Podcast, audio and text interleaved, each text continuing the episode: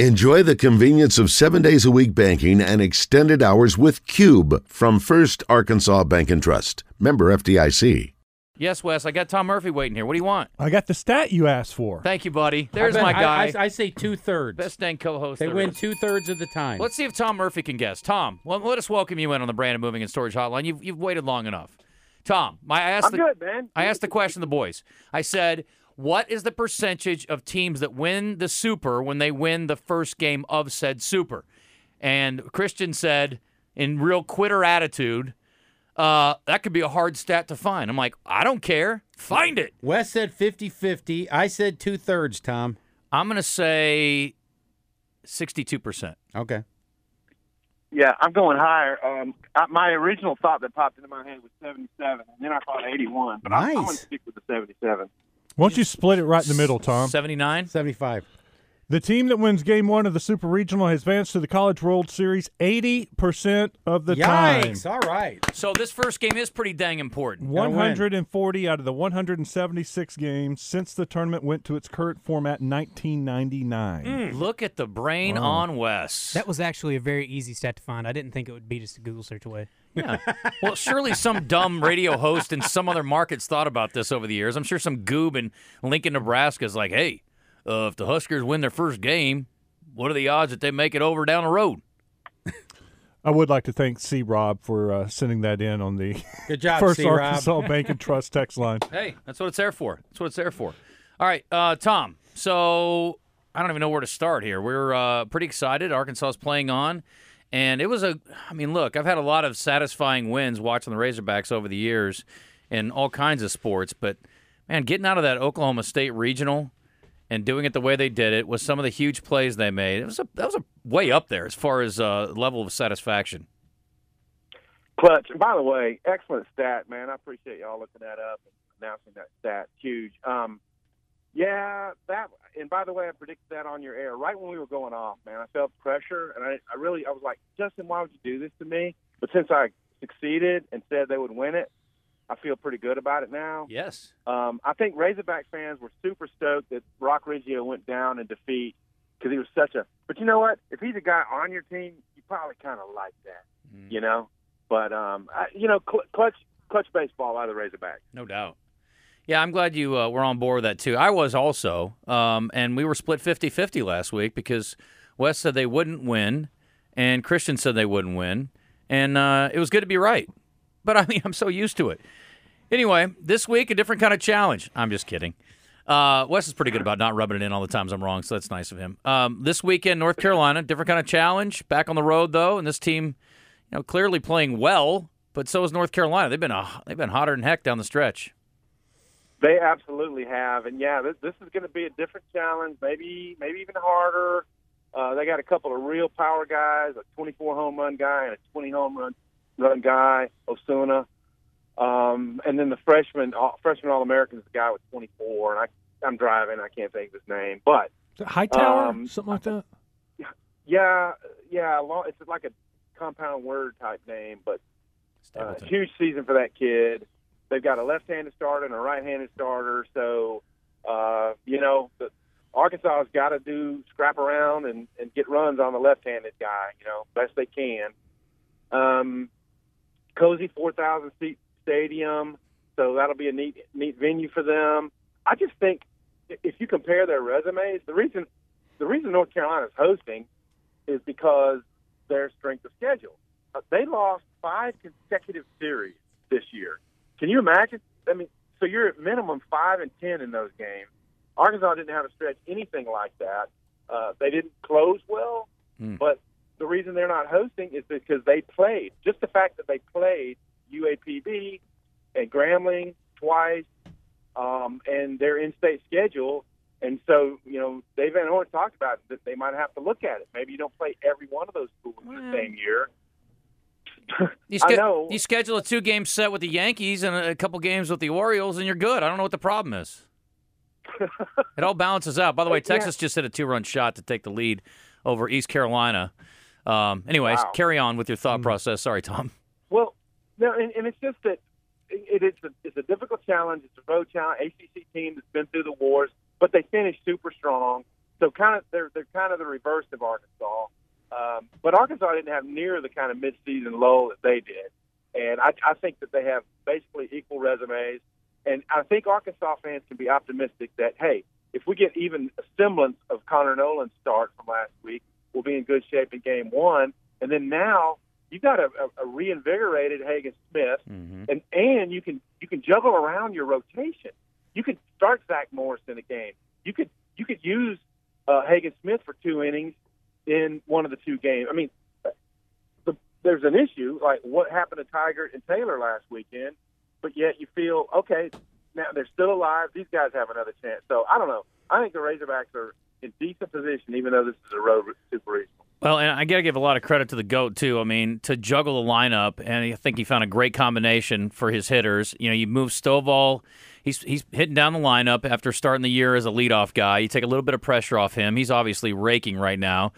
And then uh, I love Slavens in the two hole. I just I really like what he's doing with the lineup. I think it's worked out beautifully, and and obviously the guys have responded. Great point. And I think Wallace, the three hole was good. They, one of the games, I think the first game against um, Oklahoma State, I think four consecutive guys drove in three runs. I'm pretty sure it was Wallace, Turner, Lanzilli, and then um, is it Moore in the five hole? So, you know, that, obviously a nice lineup, and and I do believe reinvigorated is the right word. And DVH, he didn't he didn't he wasn't concerned about having to tinker all through the season.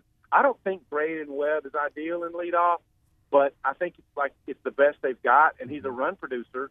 So if the bottom of the order gets on the way Battles and Stovall was, and Gregory last weekend, then uh, then you got a chance to drive in runs in your in your leadoff spot with Webb, just like they did with Wallace. So I don't know. It's a, it's a tough lineup, and that's that's the problem North Carolina's going to have to get through this weekend. A couple of notes uh, from uh, First Arkansas Bank and Trust text line. Honeycutt was the freshman, and uh, Arkansas beat North Carolina State last year, twenty-one to two in Game One.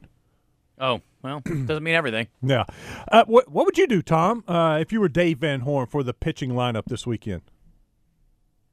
I would go Noland na- game one. That's, that's a no-brainer. And then, um, you know, it, it depends on what you want to do with Smith. Could could he be another left-handed closing option uh, with Taylor? Um, and then, hey, Morris gave you a great start. Does he start game two or potentially game three? I think you got to hold Morris back the first two games uh, if if you need a third game starter based on the way he pitched last weekend. So maybe maybe you go Noland and then Hagen Smith with the thought that you could use any combination of guys as soon as you needed to, just like they did last weekend. It, it plays into their hands more because it's not four games; it's, it's three games. And to think that they got through four games the way they did after Tygart and Taylor both struggled, and and both Smith and Wiggins gave you short starts was simply amazing. And it was and, and it was the, the the start by Morris was the key. So I, I don't know. I, I think they're going to have plenty of arms. It's whether they hit in the clutch the way they did last weekend.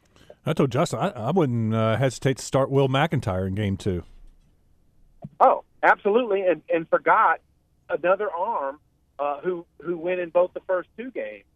So I, I I don't know. I'm not going to say they're loaded because a couple of guys seemingly are struggling, but I think they'll have plenty of options. And if Tygart comes in and and hits a guy and walks a guy, then you can bring someone in behind him. Yeah, I'm not even worried about Tygart. He he didn't have his best outing the other day, but it wasn't to me. It wasn't horrible, and I think he'll be fine. I'm not sweating him, and that's his role. I don't. I'm the only thing I say, Tom, is, and again, everybody's got to be available whenever. I mean, sometimes you got to in a pinch, you got to make it work. I would think you're going to be a little more traditional, don't you think, though, in a super than you would be in a in a regional where all kinds of weird stuff happens, and you maybe play four games like they did.